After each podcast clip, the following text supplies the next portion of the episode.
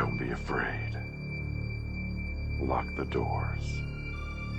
Turn out the lights. And climb into bed. It's time for Hillbilly Dead Time Stories.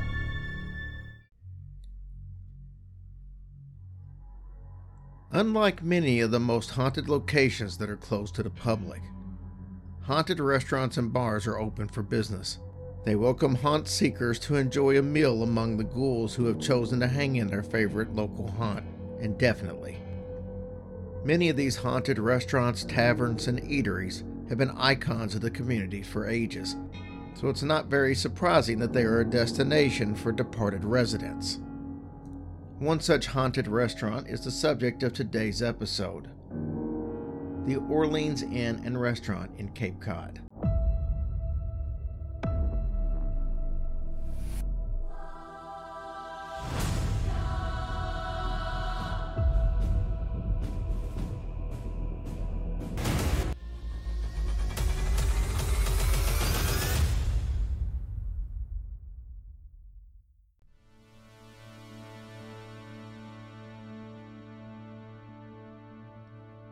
When Ed Moss purchased the Orleans Inn in the summer of 1996, saying that he had his work cut out for him would almost definitely have been an understatement. The house was originally built in 1875 by Aaron Snow II for his wife and seven children. He was a direct descendant of Constance Hopkins, who was the first person to spot Cape Cod from the Mayflower as it sailed near Eastham in 1620. The home first became an inn and a restaurant back in the 1940s. Apparently, over the years, it has many different owners and at one point was even controlled by gangsters, the Irish Mafia, to be exact. The inn actually has a secret office built into the wall where the hoards of cash used to be hidden. Over time, the inn fell into terrible disrepair. The building had become so dilapidated that parts of it were considered unsafe. That's when Ed Moss and his son Ryan came to the rescue. They purchased the inn from the bank in 1996 and started what turned out to be a massive restoration project, pouring $2 million into the structure and furnishings. The inn had a grand opening in May of 1997, and Ed credits his son Ryan for overseeing the project. As we have come to find out with many of these old structures, whenever there are restorations, there comes paranormal activity. Especially in a house that has a lot of tragic history.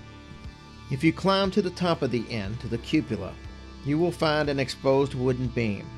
That's where Fred the bartender hanged himself in the 1950s.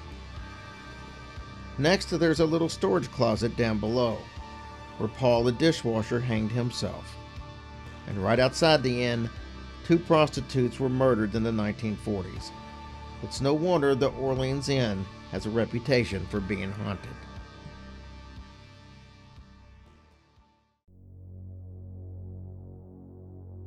Hannah and Fred are thought to be the two ghosts responsible for some of the bizarre incidents that have transpired in the restaurant over the years. Unsure of the identities of the murdered prostitutes, Ryan and Ed Moss named the female ghost Hannah Fred, you recall, was the bartender who hanged himself in the cupola. Hannah apparently loves to play with doors. Ed explained that during restorations, the two front doors were always closed and triple bolted at night. Every morning, the Mosses would arrive, and to their astonishment, would find the two doors wide open. The doors on the second floor would also be found open after they had been locked. During restoration, one of the workers laying flooring kept hearing a cat. They had assured him that there were no cats around. The same worker also mentioned seeing a strange shadow in one of the closets, and at that very moment, the door in the closet slammed shut.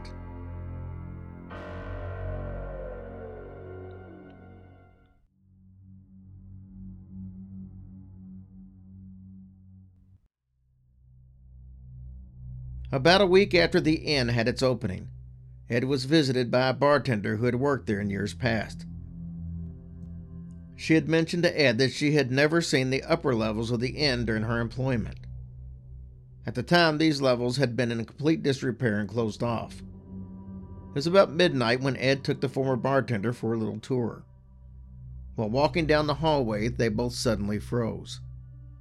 The air in one particular spot became so cold that the hair on both of their necks stood straight up.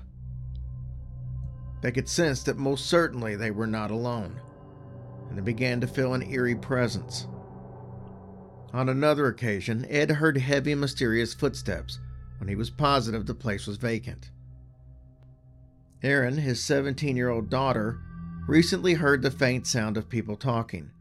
She too was alone at the time.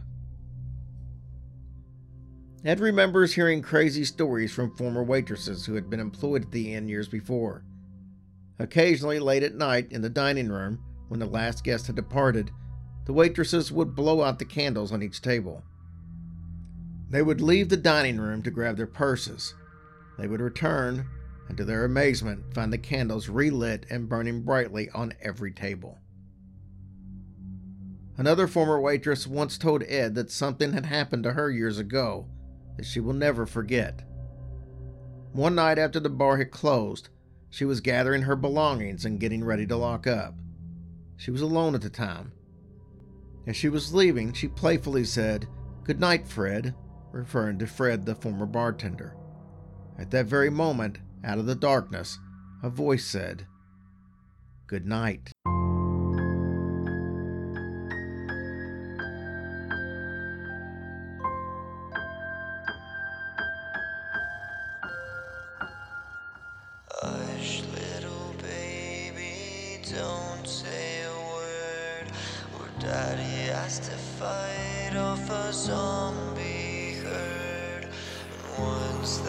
Zombie herd is dead, daddy has to hack off the devil's head.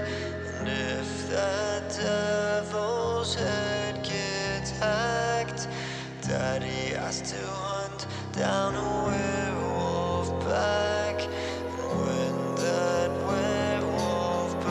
goes down, Daddy has to slaughter